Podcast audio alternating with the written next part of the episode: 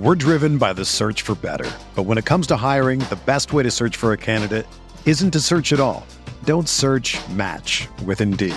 Indeed is your matching and hiring platform with over three hundred fifty million global monthly visitors, according to Indeed data, and a matching engine that helps you find quality candidates fast. Ditch the busy work. Use Indeed for scheduling, screening, and messaging so you can connect with candidates faster. Leveraging over one hundred forty million qualifications and preferences every day, Indeed's matching engine is constantly learning from your preferences. So the more you use Indeed, the better it gets. Join more than three point five million businesses worldwide that use Indeed to hire great talent fast. And listeners of this show will get a seventy-five dollars sponsored job credit to get your jobs more visibility at Indeed.com slash Blue Wire. Just go to Indeed.com slash Blue Wire right now and support our show by saying that you heard about Indeed on this podcast. That's Indeed.com slash Blue Wire. Terms and conditions apply. Need to hire? You need Indeed. This podcast episode is brought to you by Coors Light. These days, everything is go, go, go. It's nonstop hustle all the time. Work, friends, family expect you to be on twenty-four seven. Well, sometimes you just need to reach for a Coors Light because it's made to chill. Coors Light is cold lagered, cold filtered, and cold packaged. It's as crisp and refreshing as the Colorado Rockies. It is literally made to chill. Coors Light is the one I choose when I need to unwind. So when you want to hit reset, reach for the beer that's made to chill. Get Coors Light in the new look delivered straight to your door with Drizzly or Instacart. Celebrate responsibly. Coors Brewing Company, Golden, Colorado. Support for this podcast comes from U S. Bank. U S. Bank wants to know how you reward yourself because they have cards that make every day more rewarding. Are you a points hoarder, cashback guru, low intro A P R lover? With U S. Bank, it's up to you because they have the cards to fit your lifestyle. So earn more whether you're shopping at a gas station or grocery store, even while planning a staycation. Learn more at usbank.com slash credit card. U S. Bank credit cards are issued by U S. Bank National Association N D. Some restrictions may apply. Member F D I C.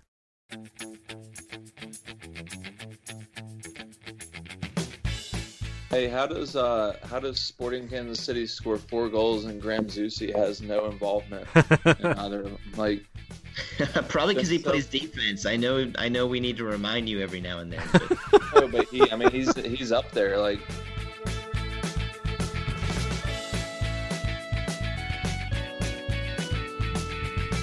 this is the Fantasy Soccer Podcast from rotowire dot com, your premier source for fantasy sports.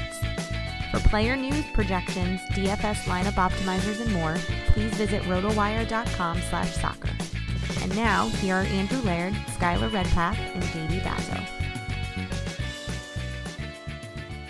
Hello and welcome back to another episode of the Rotowire Fantasy Soccer Podcast. My name is Andrew Laird, Senior Soccer Editor of Rotowire, joined by J D Bazo and Skylar Redpath to talk about Week three of Major League Soccer. Guys, welcome back, and what's going on with Major League Soccer Fantasy? Hope you had all the goals last week. I have a, a predicament that I'm as I'm working on my team for week three, and I can't decide if it's more important to get guys who are going to score points or guys whose price is going to go up. Like, where should I be focusing, J D? Well, fortunately, I think this week we can kind of have some overlap in that regard. Okay. But I don't. I think. Um, You pick guys that you think are going to rise in price, and then you just – there's enough of those after the first two weeks that some of them are going to score well, and you hope you grab those players. I don't know. It, it wasn't a super tough decision for me this week. I think maybe the following week, depending on the matchups, it'll be it'll be harder. But for anyone who is catching up, the um, the hot topic in M L S Fantasy is not the switcheroos. It is now the the price changes. Um, some people are really already running away with their team value. Um, I think mine is one oh three point eight. Oh. A- Andrew, do you want to share yours? ninety-nine point nine. Right, and uh, I don't, it's just some drastic changes. And what we found out in the week two price changes is that players that did well in week one and did poorly in week two still rose. Um, some of them had the maximum price increase, even though they got like zero or one points. Mm-hmm. So it sounds like it's a five game rolling average. So in week three, if a player did well in honestly either of the first two weeks, if they did pretty well, they're going to be worth rostering again. And if there's a good player that had put up duds in their first or second game and have been dropping already, it's going to take a, a pretty big performance for them to turn that around and get a price increase. I mean, they might be able to neutralize their price change with a good game, but um, yeah, so it's tough. I mean, I don't see any reason to pick somebody that is going to likely lose value, because there's enough options that aren't going to lose value. I think you can get them in your lineup. So no matter what, you know you're getting a price change if you play your cards right and uh, hope the points flow from there. That's kind of my strategy. Skylar, how are you looking at it?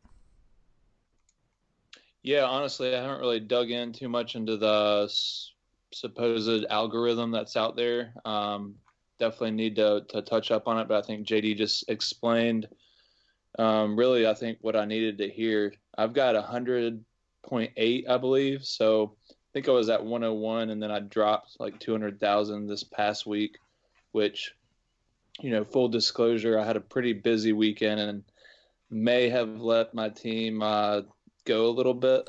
So I got some catching up to do, both in the actual points and my bankroll. So hopefully week three is, is uh, a, a launch pad for me this season. Yeah, the the crazy thing was I checked my team value on Monday expecting it to have gone down because, I mean, I had a good week. I had seventy-nine points.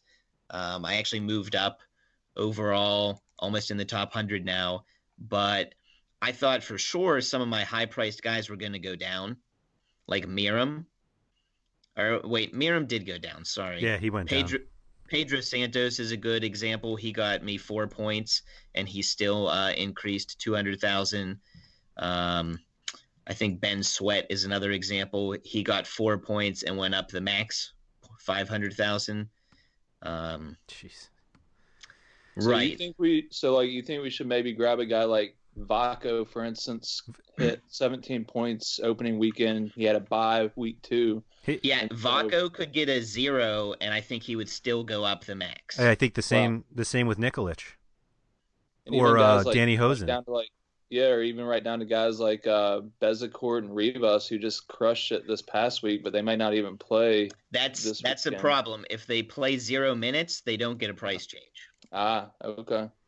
And there's also some conjecture that if they play like very limited minutes, they're somehow penalized. So if they would come on for like five minutes, Um, I'm not sure what happens then. I would think that their average still kind of pulls it up from last week, but maybe for some reason they're penalized for the the limited minutes. I'm not, I'm not positive about that. But um, so so to, to follow up on that with the price changes, I was working on my team a little bit uh, earlier today, and I found myself essentially seeing guys that I liked that didn't perform that well in week one. Um, Or or week two, I guess. There, so the other problem is that like Chicago's only played one game, San Jose only played one game, so that so that everyone's like, well, after week five, then everything will even out. But it's like it's actually probably week six when we start to see it because it's like five the five game average. But um, I was just basically trying to play four high priced midfielders and three high priced forwards, and to build the rest of my team, I was basically coming like four points short. Which, J D, you have that money, but I don't have it. And, like, it's already going to push me further back because theoretically you could have your top four midfielders and top three forwards, and I literally cannot roster those guys b- based on my salary. Yeah, it's it's an absurd premise that we're playing fantasy, and instead of picking who's going to do good this week, we also have to think about who did good last week because it has such a huge effect. Mm-hmm. And, I mean, there's no skill involved in terms of actually predicting the games whatsoever in that regard. So, I mean, I can pick a team right now. We have, what, fourteen players on our team. I think I can pick a team where half the guys at least are going to rise the max just because of their past performance. Right. So, I mean, that's three point five million dollars, and then you add these other guys who also are doing pretty good. Um I don't know, if you're up to like one hundred three million plus, you can field a great team and you can ensure you're getting some big price rises this week. So I don't know, anyone that's kind of thinking about this and paying attention has a huge advantage already. I'm not sure how many people that is, but um, I'm curious to see. I think it's pretty obvious at this point, but if for some reason someone's playing and not reading like the subreddit or listening to our podcast or something like that, they could be totally clueless um, about why why anything's going on. I know, um, sorry, Skylar, but I know the official M L S fantasy account hasn't been really dishing out any information about how the game's working. Um, very limited. I won't say any, but I don't know. It's it's kind of a mess, and I hope they fix it for the second half of this season when everything is supposed to reset, it sounds like, in terms of salary cap and um, maybe even player prices will will get reset to, to some arbitrary number. Yeah, it just felt feels like – you actually said it. It's weird to think not only about what somebody is going to do this week, but also what they did last week. Like, you shouldn't have to consider what they did last week when figuring out if this week they have a good matchup. And it's like Javinko could go, could have a great game this week, score a goal and assist and not have a price change because he didn't score in the opener. And it's like, that's ridiculous. That's absolutely ridiculous. Yeah. I think the best example is Felipe Senderos, who had nineteen points in the first round, zero in the second round. He still went up the max of five hundred thousand despite getting a zero in the second round. Right, right. Um, so there was no skill involved in picking that. Granted, you got zero points on your team. Yep. But, I mean, the five hundred thousand price change is really going to be important as we – I mean, those things are going to stack up. And I think the more you have, the more you can do that. For instance, I'm going to be able to put players on my bench that – are mi- mid-price range and have no intention of playing them, just knowing that they're going to go up five hundred thousand and help my team. Right. Right. I can't do that. Ah. Not as much. Yeah. I mean, if you want to put in a bunch of high-priced guys. Now, granted, if you play it smart, you can just pick a lot of low-priced guys that, I mean, there's probably enough of them out there that you're going to be able to do that. Um, Yeah. I don't know. It just takes way too much research that doesn't involve appreciating how the players are going to perform, how the teams match up, all the things that make fantasy fun. This is not it. um, but and if – go ahead, Skylar. Yeah, it sounds to me like we need to get J D on a an article here to, to pick out the top players to invest in to boost your bankroll. I think I think uh, article's in order here. I uh, I can – I can tell you right now what to do. Just go to the fantasy site, and I know it's not that fun to navigate. Sort by points last round and pick everybody that's at the top of that list. It's that easy. Yep. Yeah, I mean, you should factor in for who has a good matchup this week, but I just got schooled on the subreddit about home versus away teams, so maybe I should shut up about that. We'll get to those in a minute. We'll get to those. Don't you oh, worry. Give me a break. Give me um, a break. The... Yeah, the last thing I'll harp on on this game is um, I've seen a number of people who are basically like, they see what has happened and they're like, there's no way I can play this game all the time. I've had some people say this new ability to like lock in players when their games lock, which means if they're not starting, then you can um, sub them out, which basically means you have to check lineups like through all throughout the weekend. And everyone's like, if they're if you're trying to bring in casual M L S fans to play, this is not the way to do it. And I had this kind of moment today where I was like, maybe they don't want that. Maybe this game literally is not for the casual M L S player, and they're making this for like true M L S junkies who want, who are already looking at lineups and watching games and everything. And the whole like, Cat, they'll never grow the game because casuals won't play this. Like, maybe that's not the goal anymore. Maybe it's been years of stagnant growth and not seeing casuals play. They're like, maybe this is just for guys like us who podcast about Major League Soccer.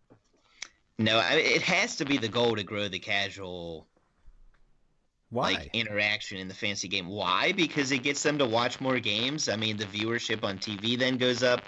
Um, Now, maybe they need to come up with a different game to attract the casual players, and this isn't it, but that's a different conversation.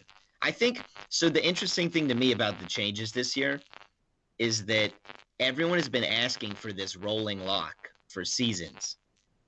And the argument could be made, well, you know, be careful what you wish for. Now you have it and you don't like it.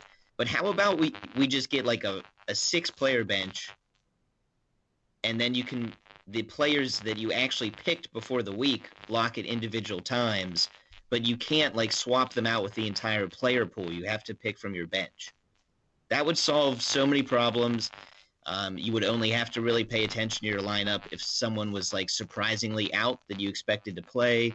I think it would be a good balance because you wouldn't – the casuals wouldn't get screwed by having to pay too much attention earlier in the week and figure out who's playing and not, but they also wouldn't have to watch every single lineup when it came out during the weekend. I think it's a great idea. It's an interesting take. I mean, I felt it firsthand this weekend. Um, like I said, I had we were hosting a party, a birthday party at my house, and so yeah, I couldn't be keyed in the whole time, and it, it definitely uh, had a negative impact on my lineup. Um, there were a couple of guys, especially in that Red Bulls reserve lineup, like Aurelian Collin. Uh, he was four point five million that I kind of had my eye on heading into week two. Like, hey, if this guy's in, then he's probably going to uh, go into my lineup. And I missed that deadline. So he's out. And then I ended up with, you know, some guys in the later game, which um, didn't do anything for me.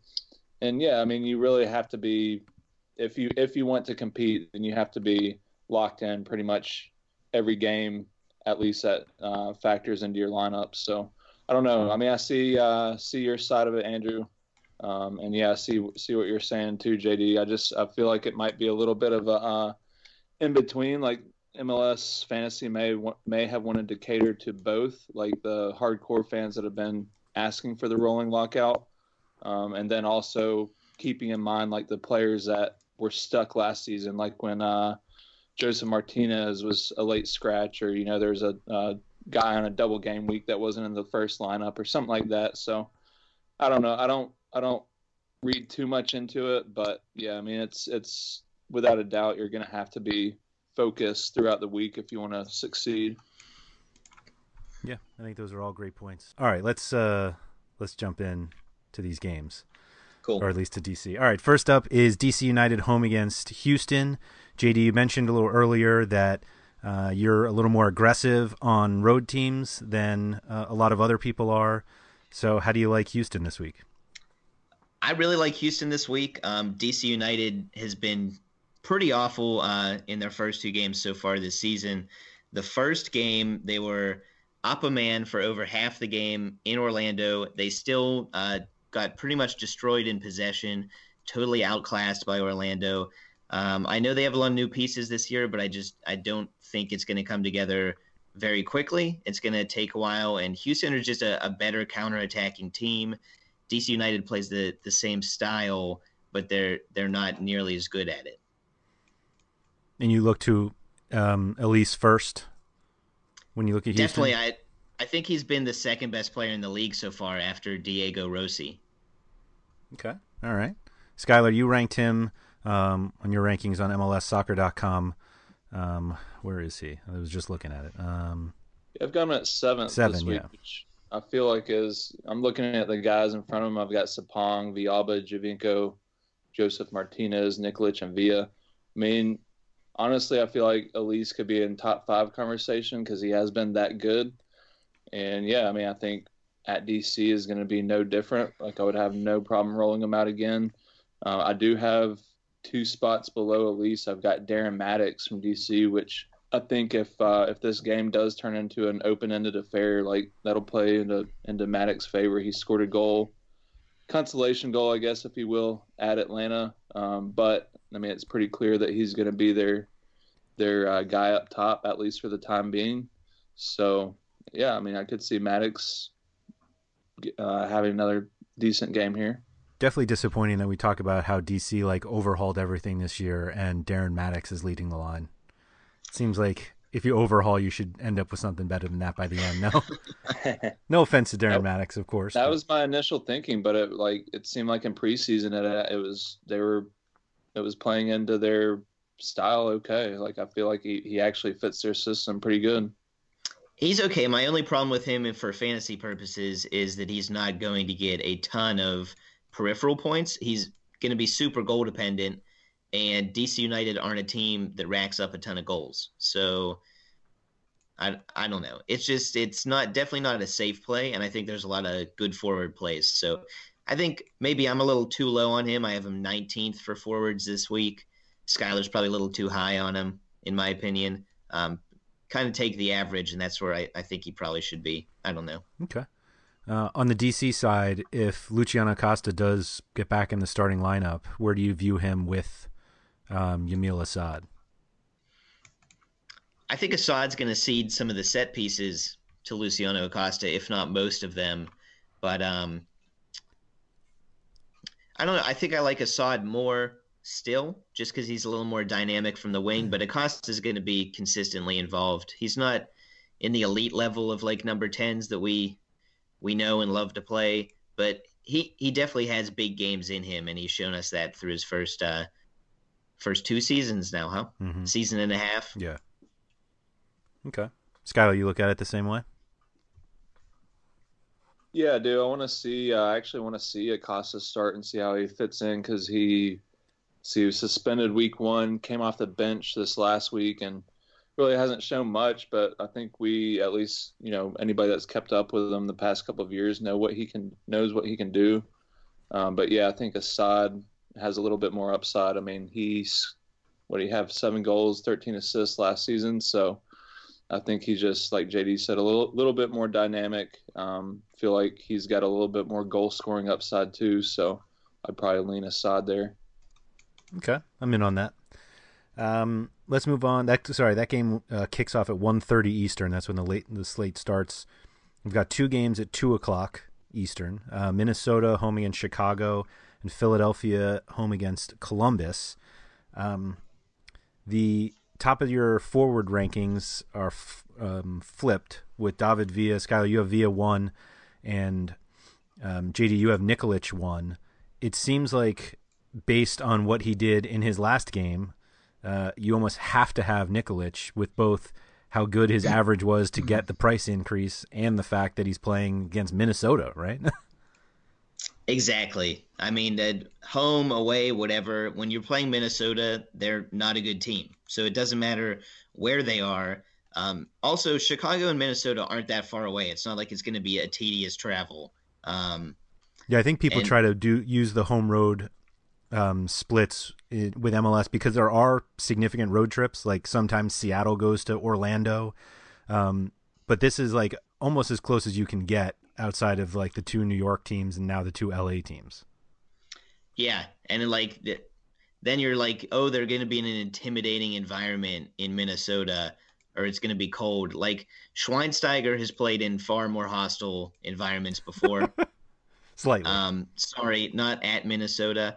And I, I'm going to be honest, Chicago were only good for like fifteen to twenty minutes last week at home against Sporting Kansas City. But and Minnesota actually had a good road result in Orlando. Um, I just see there being goals in this for at least one of the sides, maybe both. But I I mean, Nikolic, if you're going to give me odds on him getting shut out, uh, I'll take him pretty much all day that he won't. Yeah. Skylar, you obviously like uh, Nikolic a lot, uh, but it seems like you've got some Minnesota fear, at least in their attack, with ranking Richard Sanchez eighth, uh, whereas J D had him first. So where do you think the Minnesota goals come from? I think you got to look at Christian Ramirez first and foremost. I mean, he was their guy last year. And with uh, Dunlady and Molino out of the equation now, then he's definitely going to have to be their guy again this season if they're going to um, do anything in the attack. Ethan fin- Finley scored a couple of goals this past week. I just I don't think um, that's sustainable to expect him to score week in and week out. I mean, I think Ramirez is, has got to be the guy if you're just looking for goals. Um, but, yeah, I don't know. I mean, just – as far as ranking the forwards go, then I just felt like Villa here was the obvious play. Um, J D's definitely got uh, a point going with Ni- with Nemanja Nikolic up at number one in his rankings, but I feel like I mean, I don't know. You break it down, like Minnesota just beat Orlando at Orlando. Now Orlando's going to New York, which you know, Villa's at home. He always turns up at home. And it, I don't know. I mean, if we're doing like a guaranteed goal or something, I feel like Villa's, Villa's got to be it for me. Really going out on a limb on that one. Um, right, right. we'll, we'll talk about New York when we get to that. I have some some counterpoints. Obviously, I, I like Villa this week too. But yeah. Um. So how do you guys think Minnesota looks without Kevin Molino? Worse. I mean, Ramirez looked lost last week. Finley is very hot and cold. He's a player that does not lend himself well to fantasy and arguably doesn't lend himself well to real-life soccer at times. um, I mean, he's on the wing. How many touches is he possibly getting? Not very many. Um, he's fast. That's about it. He's not a an extreme playmaker. I think most of the highlights he has in recent seasons, um, as in like the last two seasons, are him running onto the balls at the back post or something. It's not like him creating plays, um, nice assists, like stellar goals. It's like getting behind a defender and putting the ball in, which is valuable. But when I'm picking my midfielders, I'm not. I think Finley's going to go up against Brandon Vincent this week, who's a pretty good defender. So I don't know. I think it's kind of crazy to think he's going to follow that up with another great performance. And I think it's. I mean, it's obviously short-sighted and a lot of recency bias there. So I would caution against Ethan Finley. He obviously has to pick up some of the offense where Molino left off, but they're totally different players. And I think Minnesota's in trouble until they bring in some of these South American signings they're apparently looking at. So I don't know. The the Minnesota attack without Molino is one of the worst ones we've seen in the last couple of years. I think they're bested by maybe every Colorado team in like the last three or four years. But other than that, it's it's rough. I, I just I know Chicago let in a lot of goals against Sporting last week, but I think they're going to clean it up. I think they're going to have a pretty good game. Yeah, I might be reading a little bit too much into the the home field factor here for Minnesota, but yeah, I mean their attack is just in shambles right now. Um, that's why Sanchez snuck into my goalkeeper rankings. I mean, you guys know me. Generally, I stay away from the road teams in rankings. I mean, I just I feel like M L S is just a league where you gotta exploit the home matchups, um, and it feels like it's been kind of a tried and true tried and true strategy over the years. So. But, yeah, in this case, it's just, yeah, Minnesota, they've got a lot of work to do, um, and it's it's pretty big blow uh, losing Molino right after Abu Dunladi went down, too. I think both those guys are going to be out for this season. Mm-hmm. Uh, one other guy on the salary front that, J D, you have ranked second is Alexander Katai. Is that how we're saying it? Katai? Yeah. That's how I've been saying it. All right. Um, eleven points in his first game. He could have zero, and I'm pretty sure he'll get at least a three hundred thousand dollars bump, which is like another one of these guys that seems, for somebody like me, who I have to make up ground now on salary, like he seems like a must-play. I mean, it, it the matchup helps, but even if he has a bad game, Scott, you have him tenth. He's actually the second highest away midfielder that you have, if I can start going real deep on your rankings there. But uh, um, yeah, he's another one that I feel like for – for people who are trying to catch up in salary, he's like a must play because he's definitely going up. I just hope yeah, he so, actually pays off with, the, with points too. Yeah. It's a little bit of a leap after I've seen Katai for one game and maybe a little bit of preseason action to put him second, but I thought he looked really good last week. He was very involved. Let me read across some of the RotoWire uh, stats on his profile from week one. He obviously had the goal, four shots, six crosses, drew two fouls. He created one big chance, three successful dribbles, fifty-two touches, which is pretty uh, pretty significant for a winger, four touches in the box, one shot inside the box. Three of them he took from outside the box, so he's being aggressive. And he also took three corners. So uh, against Minnesota, a team that's going to be on their back foot for most of the game, I expect. Um, I'm sold. I see. Yeah, I see Katai pretty much chipping in everywhere. Um, and that's kind of what he was billed as, a really hard-working player that's going to create chances for Nikolic. Um, you're guaranteeing a price rise already for him. I don't see a reason not to play him. I could care, could not care less that he is on the road. Okay. Emphatic. Emphatic close to that game. Uh, Columbus at Philly, two teams that have looked pretty good um, early on. It didn't seem like expectations were that high for Columbus. And Philly was somewhat optimistic after getting David Akam. But uh, I don't know, they seem like fairly even sides when at, at Philly, if you do read into the home road splits. Uh, Skylar, where do you go if you want exposure to this game? And I don't know, uh, maybe like a David Akam is a guy that I feel like is going to have a, a big breakout game with Philly, his new team this season. I don't know, though, because uh, supposedly Burek, Burek Dachal, I believe that's that's how you pronounce it. I had a, uh, who was it? Was it Stan? I believe he's uh, pretty active in the RotoWire Slack chat. Uh, I think it was him. It may have been correct. I mean, I apologize if if I'm calling out the wrong person here, but somebody sent me an actual uh, Burek Dachal pronunciation guide. Ooh. And uh, yeah, it was a Philly Union fan. So, um, but I believe that's how you say it, Burek Dachal. Right. So I if think you're reading it, it looks like Dachal. Just so, for, for those of you who don't know, it's the Dachal guy. But I think he's he's going to be making his Philly debut. Um, they are going to be leaning pretty heavy on him this season as their number ten. And uh, I don't know. I don't think he's ninety minutes ready yet, though, is what I'm hearing. So I probably won't go that route this week. One to keep an eye on. But if I'm going anywhere from Philly, it's probably going to be him. May look at like a guy like Jack Elliott based off of his first weekend performance. I mean, that's, again, I know J D doesn't want to harp on the price bumps, but after that that great briefing he gave us at the beginning of the pod, then I'm, all, I'm already looking at guys that are going to boost my bankroll. And Jack Elliott, I think, had eleven points week one. Had yep. a bye week this past week. And, yeah, he looks like a prime target for that, that price boost. Um, even a guy like Andre Blake, I mean, I guess he might be in line for a price bump too, regardless of how this game turns out. Yeah, I think Blake's even a, a better pick because he could get a bunch of uh, a bunch of save points or whatever. I don't know that Philly's going to keep a clean sheet, um, so I I'm leaning towards some other options in defense that have done well, but um, those are certainly viable options. I think. If I had to guess, I would say Dachal is not going to start. But Jim Curtin said he's one hundred percent sure to feature. And it's early enough in the week that we can build our rosters around this lineup when it comes out, since we have the flexibility to switch them all around. Mm-hmm. Um, I have Anthony Fontana on my bench currently because he's almost guaranteed to rise in price.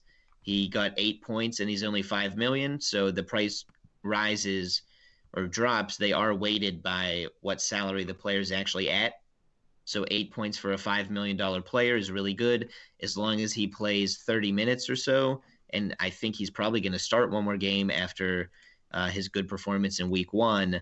Then I think he'll be a good player for points, and maybe he'll be a, a good player to have on your bench for a switcheroo scenario. Oh, all right. I like it. I like it. Uh, anyone on the, on the crew side? Like who? Yeah, the, the usual suspects. All of them, yeah. yeah, I I wouldn't go heavy. I'd pick one one crew player to put in your lineup if you really like them, at least attacking-wise, and um, just stick with that. I think Zardes is, is currently my third forward. I know Andrew's jealous, but um, yeah. I also I also currently have Abubakar because he uh, I think he's just eating up like every ball that gets thrown into the middle of the field. Um He's he's pretty imposing back there, especially along with Jonathan Mensah. So he drew the penalty last week. Rise too.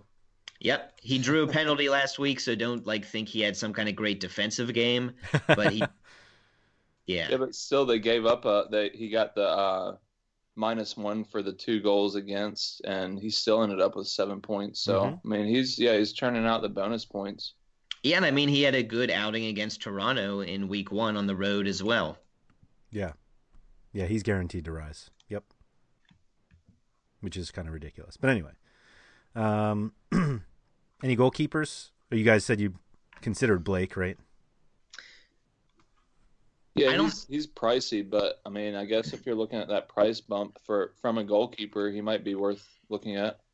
Yeah, I don't hate Stefan either, but I think Blake's probably a, a slightly better play. Yeah. Let me make sure I ranked them in that order.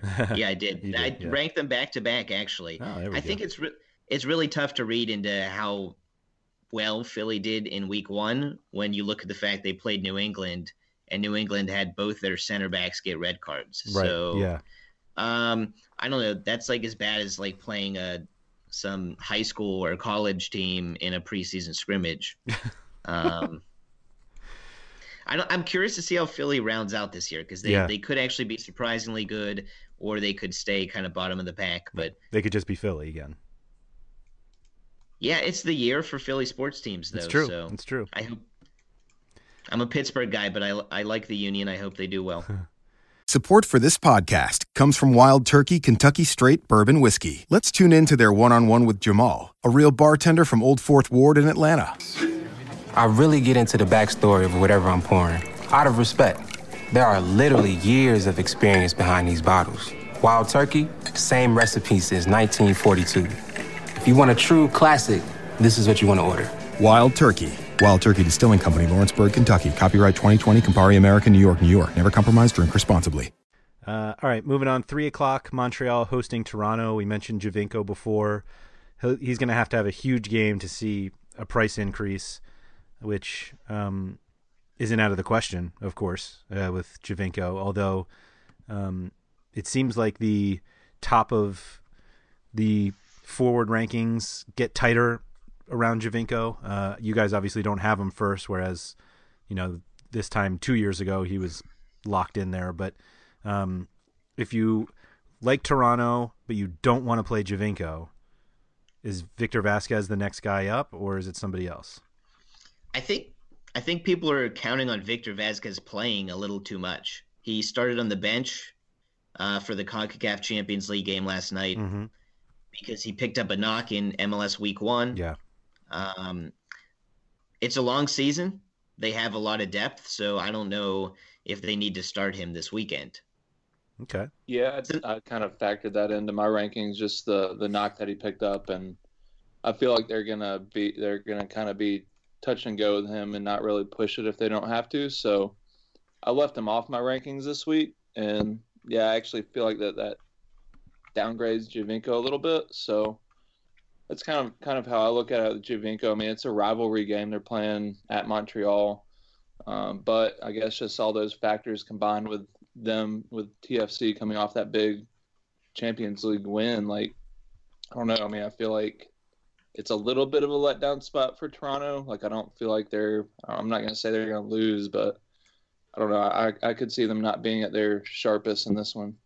Yeah, that was a, a draining game, but um, I, it was an awesome game. Toronto played really well, I thought. Um, but it, whether or not Javinko plays this weekend is a little up in the air. They don't have another CONCACAF Champions League game for a couple weeks. So that's not really a factor. Um, and Javinko got a little beat up, but he had a, a pretty amazing game. So I think he'll be in. So you won't go beyond him, though? Oh, I think uh, Josie's almost as good of a bet as Ooh. Javinko is. I think Akeche is a really appealing option um, if we're looking purely in terms of points that we think someone's going to score and not price range and increase and whatnot. Yep. Um, I like Akeche a lot. He didn't play in CONCACAF Champions League, and he's kind of uh, a Victor Vasquez replacement.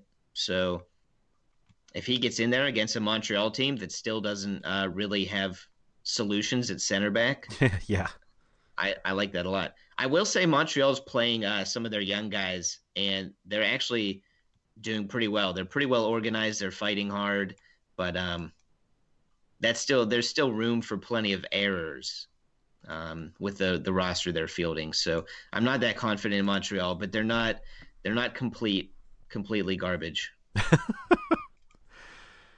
Skylar, you like any of the Montreal guys? Piatti obviously has to get some mention, but anyone else? You have Piatti third actually, so maybe that's the mention. We'll wow. Get. Yeah, I like Piatti. I like uh Safir Titer, who they brought in as kind of a box to box midfielder. He's been doing pretty well first couple of weeks, and then uh, Daniel Lovitz in defense. I think he's had an assist in uh, first two games of the season. He's getting forward on the left side of the field. Um, so yeah, I mean, those three guys are, I believe, the only three Montreal guys that made my rankings. I think I had Man- Mancosu like way down the forward list just for, for good measures in case, you know, he happens to get that random goal that he always does. So um, I don't know. I mean, as far as anybody that I feel like confident rolling out, I just, I don't, maybe Piatti's like the only guy that I might be comfortable with this week. I, don't, I just, I don't know how to play guys against T F C or if I ever feel comfortable playing guys against T F C. I really like Lovitz. He's playing very good this year. Um, he he has been a midfielder or like a winger in the past, so it's not unusual to see him get up the field. But from the, the fullback spot, I think he's playing really well. He's just throwing crosses into the box at a, a pretty high rate. So I think he's a great pick. He rose the maximum the last two weeks in fantasy, so I expect him to probably rise again unless he puts up a, a really bad performance. Um, and if T F C are tired and they don't really want to push up the wings, then Lovitz is definitely going to have some space at home. So not, not a bad pick at all. Mm, okay. Um, it's good enough for me on that game. Let's move to, was it three thirty? New York City F C home against Orlando. Another one. We, this is uh, Skylar's guaranteed goal from David Villa. We'll get Sasha Kledgeton in his first game with Orlando. Uh, I uh, I think, yeah, Dwyer's still out, so who knows who'll start up front because I think um, Pino's out as well. But definitely. Yeah, yeah. so um, it doesn't seem like Orlando's got a lot of bite to their attack, but and New York City F C have been better defensively, but they're not like an elite defensive unit. Uh, so... J D, they might think, be. They, so you think they could be? N Y C F C are pretty good. Yeah, okay. Defensively. Very organized. Yeah. Uh, all right. They've got uh, Chenot back this week after the red card in the opener. Uh, so do you see any hope for Orlando, J D? I think they could they could have a little bit of success. I'm I don't think they've been strong so far this year, but Jason Christ has experience with the small field in New York. He coached David Villa. So I, he's a little bit familiar. They have the the personnel that they could somehow find a way to shut New York City F C down. Um, the other big note for Orlando is Lamine Sané mm-hmm.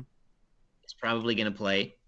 He should be one of the best center backs in the league this year. He has Bundesliga experience, and he wasn't like a, a bench player. He was a, a quality starter in the Bundesliga.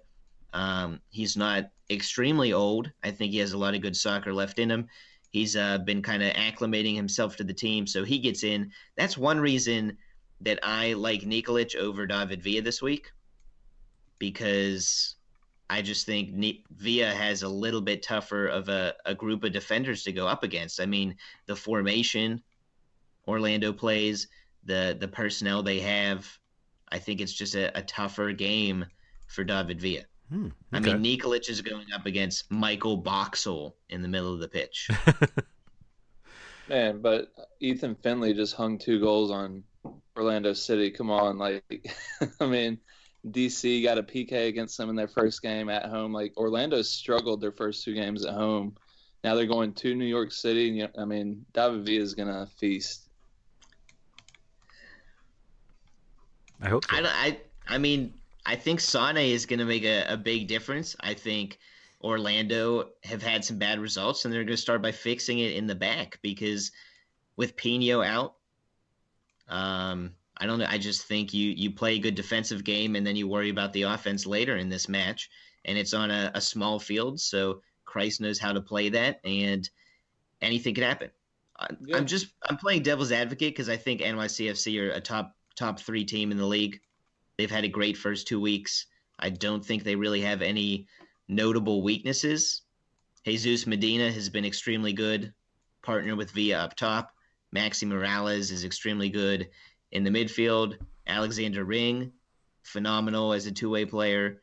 So they definitely have a, a big advantage. I expect them to win, but I just see little things that make me pause with David Villa. And I don't see anything that makes me pause with Nikolic. I'll throw a little cold water because uh, Rodney Wallace has been horrific. Yeah, well, they need to start Moderita yes. on the left wing, I think, yes. personally. Seems so obvious. Yeah, he's been horrific. One guy that stood out, and he's more of a defensive presence, but he's been getting involved in the attack is Herrera. Herrera, been, yeah.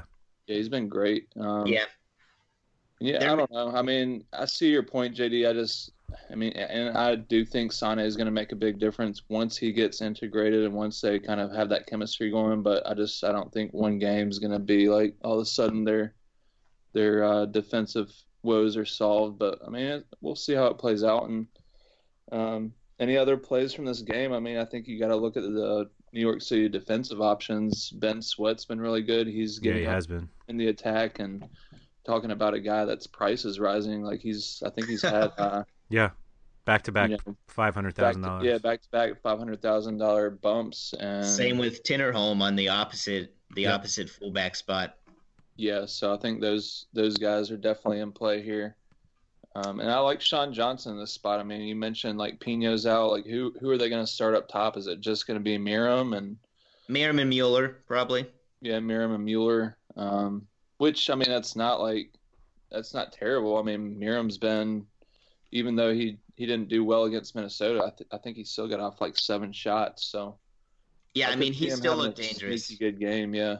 Yeah, Miram's just, I think, if anything, he's trying to do too much. And it might be because he kind of has to. But mm-hmm. I think Miram's, Miram's been very notable so far this year. I mean, he is, I think he's tied for fifth for most touches in the box through two games. Granted, a lot of people in the league have only played one game, but um, yeah. Good call. Good call. Um, okay, so uh, next, so that's the afternoon slate. So if you're switcherooing, basically anyone from the games we've talked about should be on your bench in preparation for this late slate, which uh, starts seven thirty Eastern, which is Atlanta home against Vancouver. Um, Both of you are unsurprisingly high on Joseph Martinez, Miguel Almiron. Uh, you differ a little bit on Hector Villalba, which uh, I was a little surprised about. Skylar, you have him in, in your top five, and he came all the way to ten. Uh, J D, in yours, why? Why are you not so hot on Hector Villalba? I, this, the same thing happened last year. Villalba had some big games, and in between he was kind of quiet. So I think he's just the the way Atlanta plays, uh, the role Villalba is in. I think it's tough to predict when his big games are going to come. You could certainly think this would be one of those games where he would play well, but Vancouver has a, a pretty good defense. They're going to pack it in, and I I just don't see Villalba really finding space, cutting in from the wing. Um, sometimes, you know, he drifts in, makes a nice run, and it, it's a ball coming in from the other side of the field that kind of penetrates, and there's some mistakes made. He gets onto it. Um, don't think that happens against Vancouver. Houston, I think, threw – they threw in forty-seven crosses against Vancouver last week, Jeez. And they were at home. Um, it didn't work out. They lost the game. So I, I think Villalba kind of – he's more of a kind of player that's going to hit on that counterattack. He's going to hit um, kind of playing fast when the other team makes mistakes. He's not going to be quite as methodical as maybe Almiron. So it, it's just not my favorite matchup for him. Okay. I think it's a, it's a good matchup, but um, I just think there's better forward options. I mean, who'd Skylar rank behind him? oh, Elise, Sapong, I would take both those guys easy. And if B W P plays – he's been unstoppable. Okay. Skylar, you got a counter for why I should play Villalba? Yeah, I mean, for me, like, yeah, sure, Elise or, or uh, Sapong might end up with a better game, but I don't know. I feel like with Atlanta, I mean, they're going to get their chances at home. We just saw it this past weekend. They finally, not finally, the second week of the season, but after that embarrassing loss opening weekend, and we finally saw their attack kind of get back in sync. And I don't know, with Villalba, it feels like right now is like the time that he's a guy that I might uh, ride a little bit more than I will later on in the season, like maybe when Barco's healthy and he's in the mix, because you got to think like, you know, Yamil Assad's gone, and they're going to have to have somebody to pick up the slack, and I feel like Villalba is that guy right now, at least until Barco gets in the mix. And so, yeah, I mean, when if Joseph Martinez is getting shut out, then I think Villalba's next in line. He plays second fiddle to, to Martinez, but like we saw this past weekend, I think he put up, what, seventeen points or something? Um, you just you can't ignore that. And like I said, Atlanta, they're going to have their chances at home. I mean, the place is electric. I don't feel like this is a letdown spot for them. Like, yeah, Vancouver's got a pretty decent defense in order, but um, I don't know. I mean, when you get when you're talking top five forwards, like once you get past four or five, then I I feel like any of those like next three or four could be interchanged pretty easily. So, wouldn't put too much stock into me saying like uh, Villalba is like top five forward this week, but I I just feel like he's kind of trailing, trailing or tagging along with uh, Martinez for me. Mm-hmm. Okay. Yeah, I think I think we have the same opinion. We just stylistically do our rankings a little different. I think that's right. If that makes sense. uh, so who am I? Am I targeting anyone from Vancouver? No.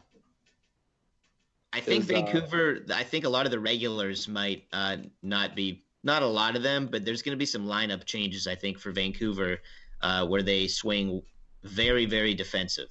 Hmm. Like, I wouldn't be surprised if uh, Jordi Reyna does not play. I think he's a little bit of a defensive liability. Um, you could say the same with Takara, who didn't play last week. Yeah. Um, Is Davies so I... going to jump back up in price again? Davies played a little left back last week, didn't he? I didn't even see, but he jumped five hundred thousand again. Yeah. So, and he only had four points. So, I mean, it feels like twelve points the first week, four points this last this past week. It feels like he might be in order for another bump. Yeah, I don't know if it's going to be point five if he has a bad game, because I think there is like some kind of weighting going on where the even though it's a five week average, I think it matters which the the weeks that are more recent. So I think the fifth game has less weight than the most recent game. Um, I could be wrong. That's just it seems to be what what I've read, um, but there's been nothing definitive, so I don't know. Yeah. But I like if I had to pick, I'd prefer someone that had their big game last week. Um, that said, Davies should still get a price rise. He's in a, a good spot because he's still fairly cheap, so he's a good kind of switcheroo option. Mm-hmm. Okay. Uh, eight thirty, we've got Sporting Kansas City against San Jose. I feel like I wouldn't normally go after San Jose guys, but because so many of them crushed in their first game, I have to have some of them. So can one of you please convince me that Vaco's still going to have a great game? uh, the whole offense runs through Vako and Erickson after week one. That's what it seems like. Yeah. And if they're going to create chances, it's probably through Vako. And then they have guys that can finish them, like Wando and Hosen. I think Hosen is going to have a really good year. He came out hot in week one. It just looks like he is kind of that – you can tell when a guy's clicking and when he can finish, like, pretty much any shot he takes. That seems to be Hosen this year. It seems to be Nikolic this year and last year, obviously. Um, some of the guys where you just wonder how they score so many goals, it's – just something's clicking with them at a certain period of time. So right. I don't, I don't know. Also, Sporting Kansas City have allowed quite a few goals through the first two weeks. Um, I think they probably fix it eventually. I don't know if they're going to make a huge leap here in week three. So the fact that San Jose came out and had, or Vako and Hosen had such good week ones, they're guaranteed to rise in price again, makes me uh, eager to choose one of them at least. Yeah. But basically, I mean, if, if let's say both of them rise, Vako should at least, we think he's more reliable for points. I think so, yeah. It, it's just, personally, Hosen's in my lineup, but that's be, purely because of salary restrictions. You have I, salary restrictions? I can't pick anybody I want to. Um, oh, okay. Yeah, so, so Hosen's eight. Hosen's eight million and Vako is let's nine see and nine nine and a half. So it, I don't know, kind of a big difference, but all depends what you can afford. I'd prefer Vako personally. Okay, Scott, you feel the same way on those guys? Yeah, I think J D pretty much said it. Um, I do think Sporting Kansas City correct their defensive woes eventually, but, I mean, they're leaking goals right now. San Jose scored three in their opener, and they've had a couple of weeks to um, get ready for this game. So definitely wouldn't be surprised to see them put another one in or two goals on hang two goals on Sporting K C here. So um, aside from the price rise, and yeah, I think a guy like Hosen, like in a midfield spot, can be pretty valuable here. Um, Other than those two guys, I just, I don't know. I mean, you guys know I love Wando, but I just, I feel like Vako and, and uh, Hosen are the two that I'm probably going to be looking for, looking to for exposure. Yeah, you're really reaching if you take anyone other than Vako and Hosen purely because of the price range. Right. Or price rise, rather. Um, Erickson has four points. I don't know. What did Wando get? Like, uh, Let me see, six points. So Wando might not be bad, but he's not going to be as safe of an option. So I think stylistically in how people are playing F M L S right now, kind of whether or not you're taking anybody from San Jose is kind of shows how you're going to be playing the game for this first half season. Because, I mean, normally would we have any San Jose players? I mean, you know I wouldn't. No. Playing on the road. Probably not. I probably. I mean, I would. I would consider them, but I don't think I would end up with any in my lineup. I agree. That's why I hate this price rise thing. Yeah, I mean, I don't. I don't like it either. But you have to have to adapt here. So sure, I sure. think.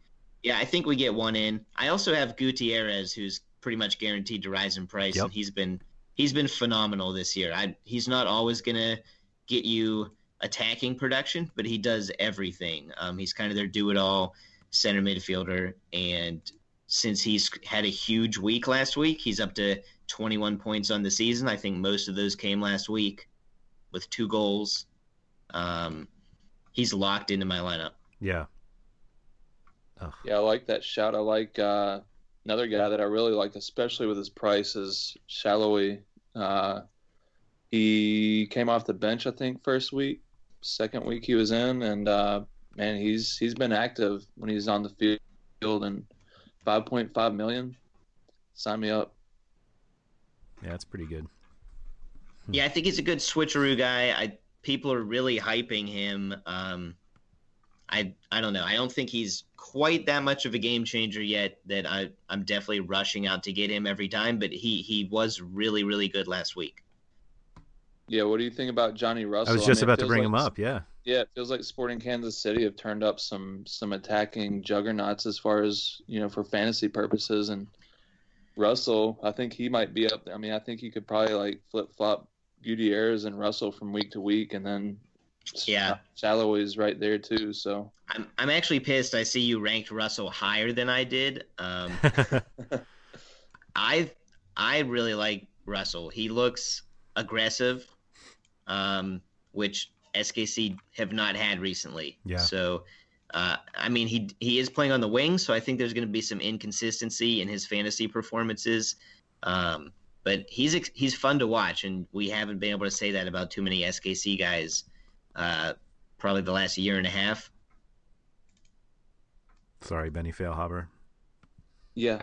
Hey, how does uh, how does Sporting Kansas City score four goals and Graham Zusi has no involvement in either of them? Like, probably because he so, plays defense. I know, I know. We need to remind you every now and then. But, no, but he, I mean, he's he's up there. Like, I mean, he's up. He's in the box when they're attacking.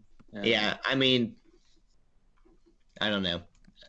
A Zusi cross could go literally anywhere in the attacking third. Mm-hmm. So, or yeah, into the stands. It, I feel like it's coming though.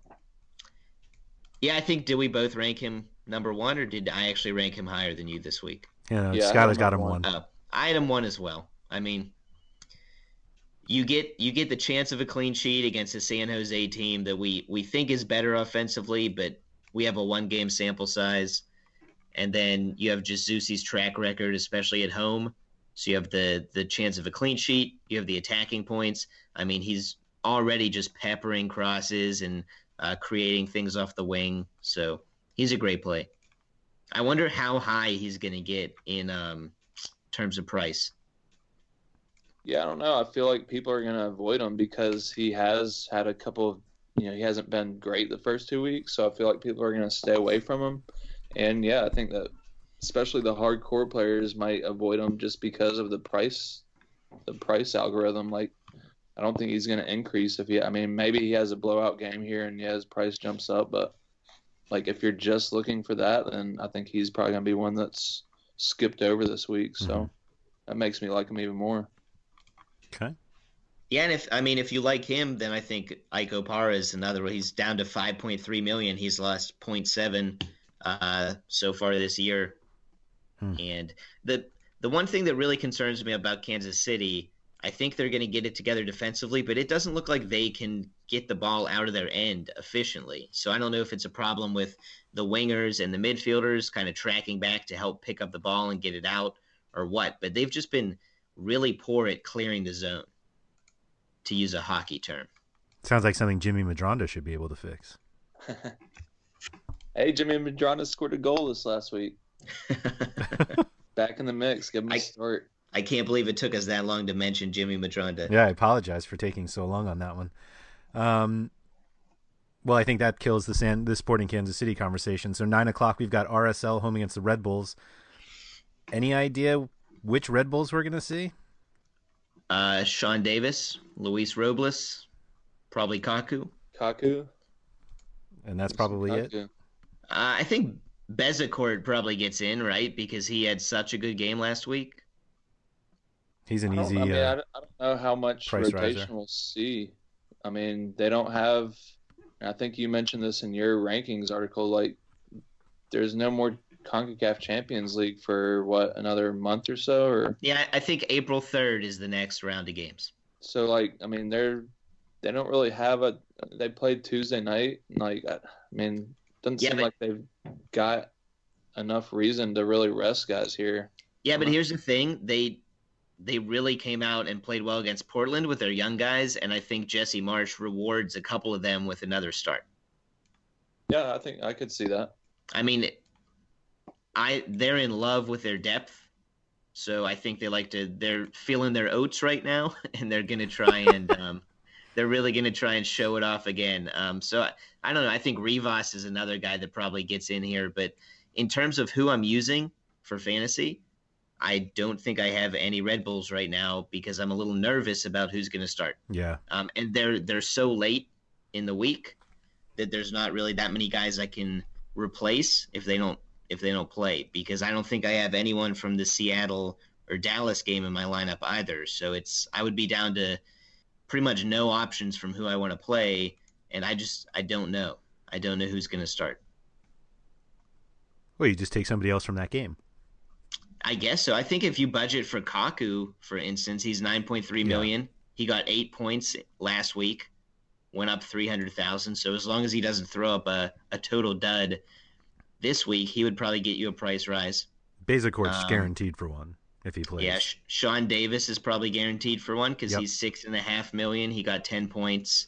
Um, so maybe go go Sean Davis, and if Bezicourt plays, switch to him. I don't know. I mean, these are guys, you know how I was mentioning earlier that if you just stash some of these people on your bench with no intentions of playing them, um, these would be the type of guys I was talking about. Skylar, how do you think you'll play it? Probably kind of like how J D said. I just I can't really count on any of these guys playing so late in the round. Um, but, yeah, I mean, if you want to work the pricing system angle, then, yeah, I mean, maybe leave a spot open for a guy like Sean Davis. Um, DraftKings-wise, I know we haven't really talked DraftKings much, but Bezicourt crushed this last week, and that's another – one that, you know, when I'm actually like doing real life stuff and then I look down and see him, like, what did he have, like eighteen crosses or something insane like that? Like, uh-huh. those, are, those are the kind of plays that I wish that I, I'm in on with and paying attention to when I see him pop in. Even at that, I just, I don't know if I would have gone there with him because Sean Davis was in the mix. Yeah. He's been taking most of their set pieces. So, did, uh, did he really have eighteen crosses? I don't know if it was eighteen, but it was up there. Let me see. Okay, so I see thirteen on RotoWire. and Yahoo is showing me, because I wanted to see what price he was on Yahoo's Daily Fantasy. They have their whole eight-game slate up for Saturday. Um, Bezicourt's fourteen bucks. They only gave him four crosses because Yahoo only counts accurate ones. Yep. So he had, he um, also won five of seven tackles. Yeah, he was awesome. I mean, he's a was a pleasant surprise for sure. Um, obviously, Ben Mines, also seventeen, seventeen years old, scoring goals. Um, it was a, a pretty eye-opening game in yeah. general. Um, and considering R S L just got rocked by L A F C, and B W P has been unstoppable every time he's played this season, like everything B W P touches has turned into gold, and including just like long balls that he's assisting goals on in CONCACAF Champions League against good Mexican teams. I mean, he's like putting putting passes and crosses in the perfect locations. Um, I don't know. He's he looks as dominant as he ever has, and that includes when he set the goal scoring record playing with Thierry Henry in M L S. I mean, he looks phenomenal. You gonna play him? Or is it just it's, the fear of he doesn't start? On the road after C C L, I'm probably not going to play him. Okay. That the one thing I like about New York is next week, I don't know who they play, but considering all these great scores they had, as long as no one has a, a true dud this week, they're going to have big price rises in week four as well. Yep. Ugh. That's annoying. Yeah, I mean, we're probably going to have this same conversation next week, so right. if... Right. um, you guys were very, very different on João Plata. Um, well, Skylar, Skylar loves Plata. Like, really loves him. Like, there's even a picture of him on his rankings here. Oh, um, nice. I had nothing to do with the picture, but I mean, you had everything yeah. to do with the ranking him second, though. Yeah. So, so he's for me. I mean, it feels like you're just you're getting that extra forward. I mean, yeah, he's. I guess he, he he could be considered a midfielder, but it feels like he's more of an extra forward in that midfield role. And I don't know. I mean, maybe it's a gut call, but it feels like R S L bounced back here, or else uh, Petke's job could be on the line. I mean, I don't know if, if we can say that this early in the season, but losing five one to an expansion team, not good. At home, not good. Yeah.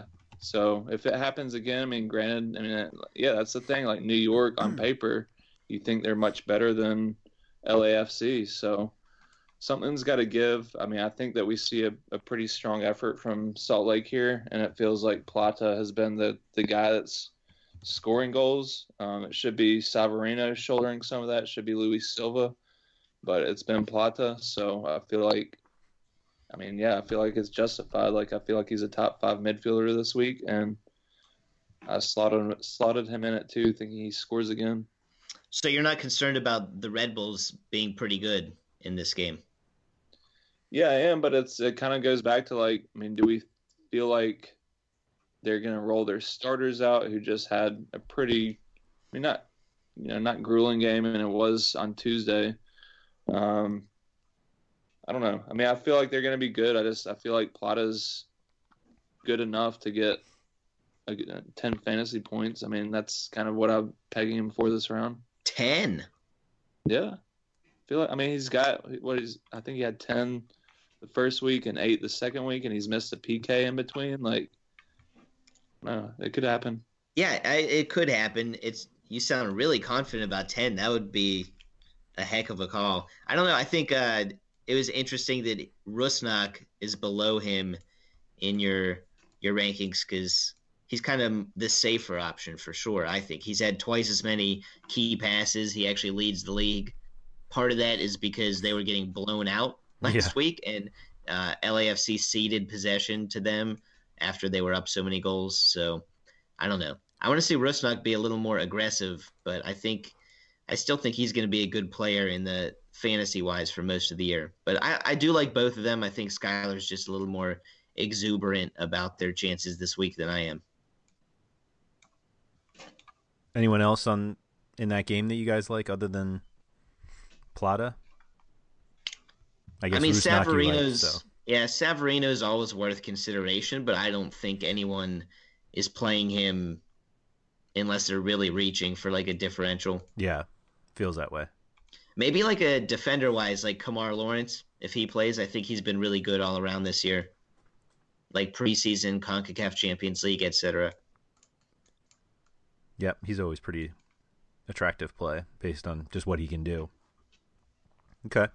Uh, that's Saturday. We have one game on Sunday, five o'clock Eastern, Dallas hosting Seattle. Um, Ladero looks very iffy. Um, yeah, I think he's done, he's not going to play. Yeah, so does that make you like think maybe I'll go after more Dallas attackers because um, Seattle won't be able to attack as effectively, or does the Wolf uh, keep you honest on it on Dallas?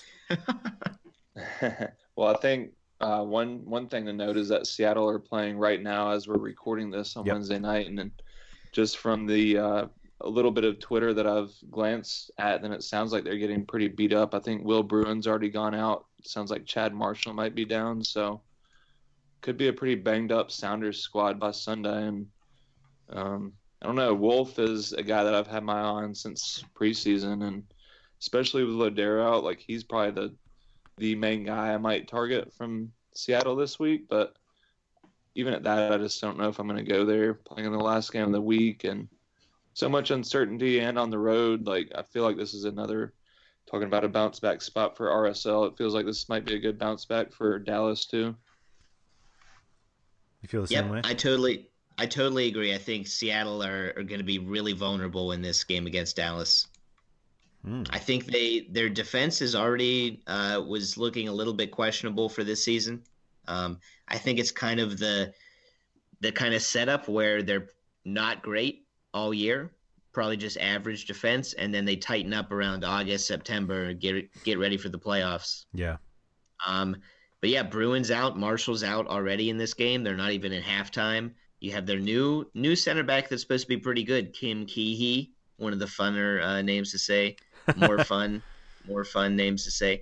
Uh, and Lamar Nagle has entered the match. So if game on, yeah, uh, I'm not touching. I might, uh, I might bump up Dallas's defense in my rankings in a a revision if uh, Lamar Nagle is fronting the attacking line.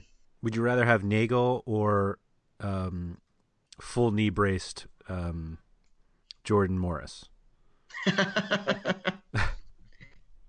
which which foot is in a brace for Morris? Both. Oh. Okay, still Morris probably. Still Morris, yeah. Okay. Um yeah, it just seems like like you said, it seems like a great opportunity for um for Dallas to just kind of bounce back. Um Rudy's always kind of a interesting play. I feel like I always get a Rudy wrong though, so it I, like, always hesitate on him.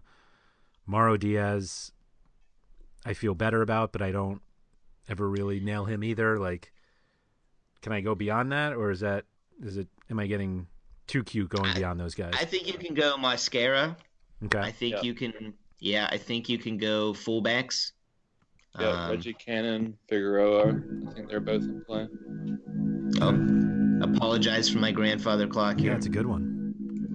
Um, I actually, I wouldn't hate going center backs either. Mm, okay. Yep. I mean, they're all pretty just, expensive on Dallas, though. Yeah.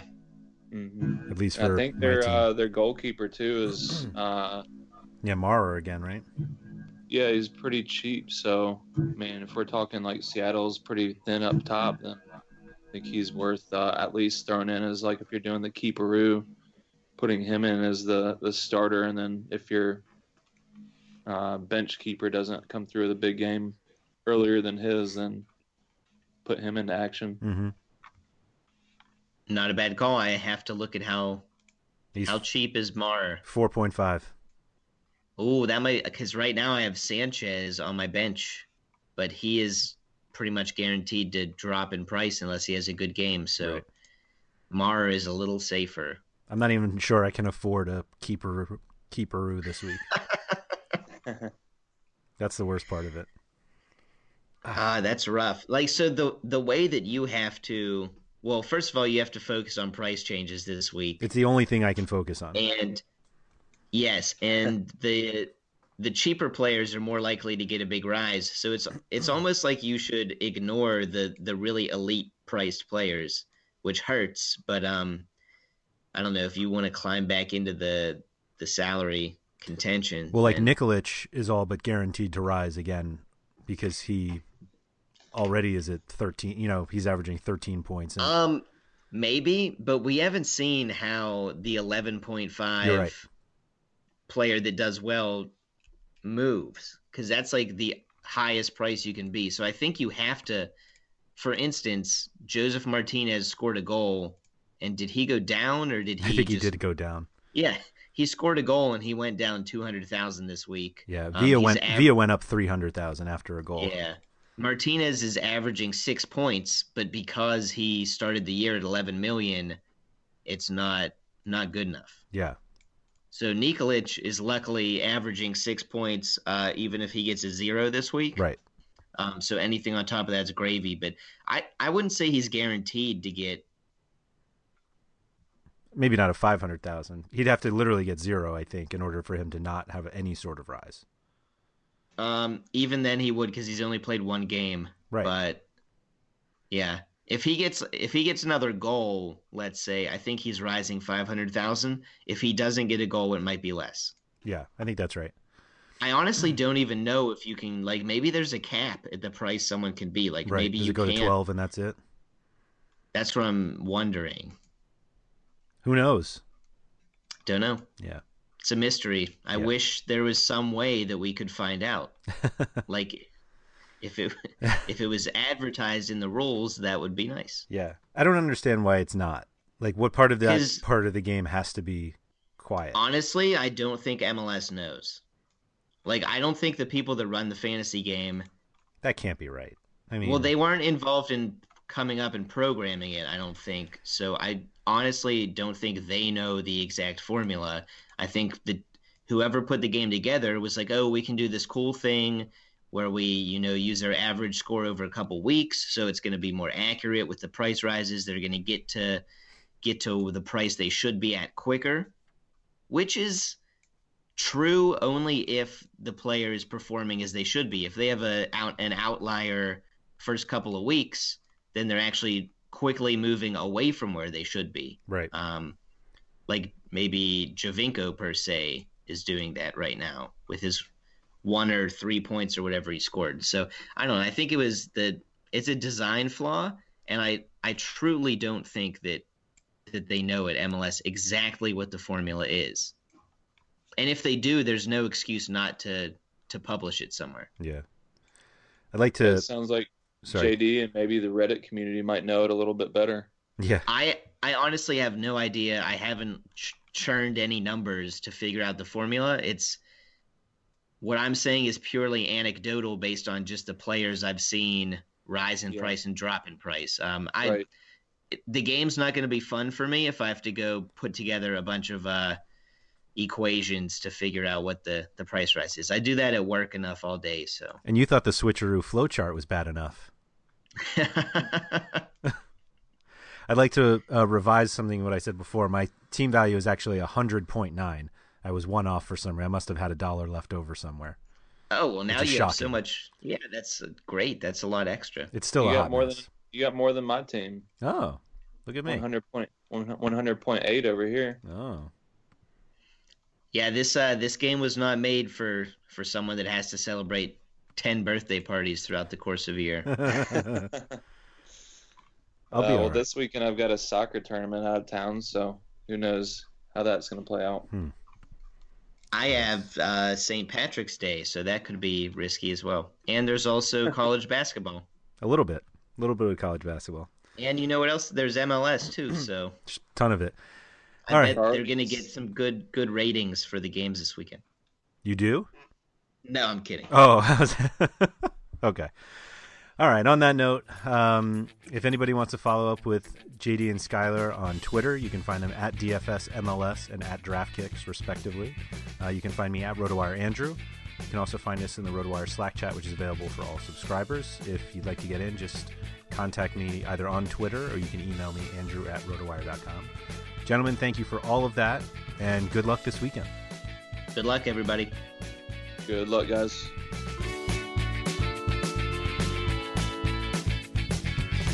Thank you for listening to the RotoWire Fantasy Soccer Podcast.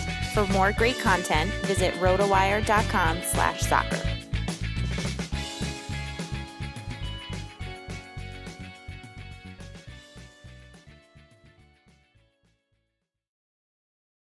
This is the story of the one. As head of maintenance at a concert hall, he knows the show must always go on. That's why he works behind the scenes, ensuring every light is working, the H V A C is humming, and his facility shines. With Grainger's supplies and solutions for every challenge he faces, plus twenty-four seven customer support, his venue never misses a beat. Call quick grainger dot com or just stop by. Grainger, for the ones who get it done.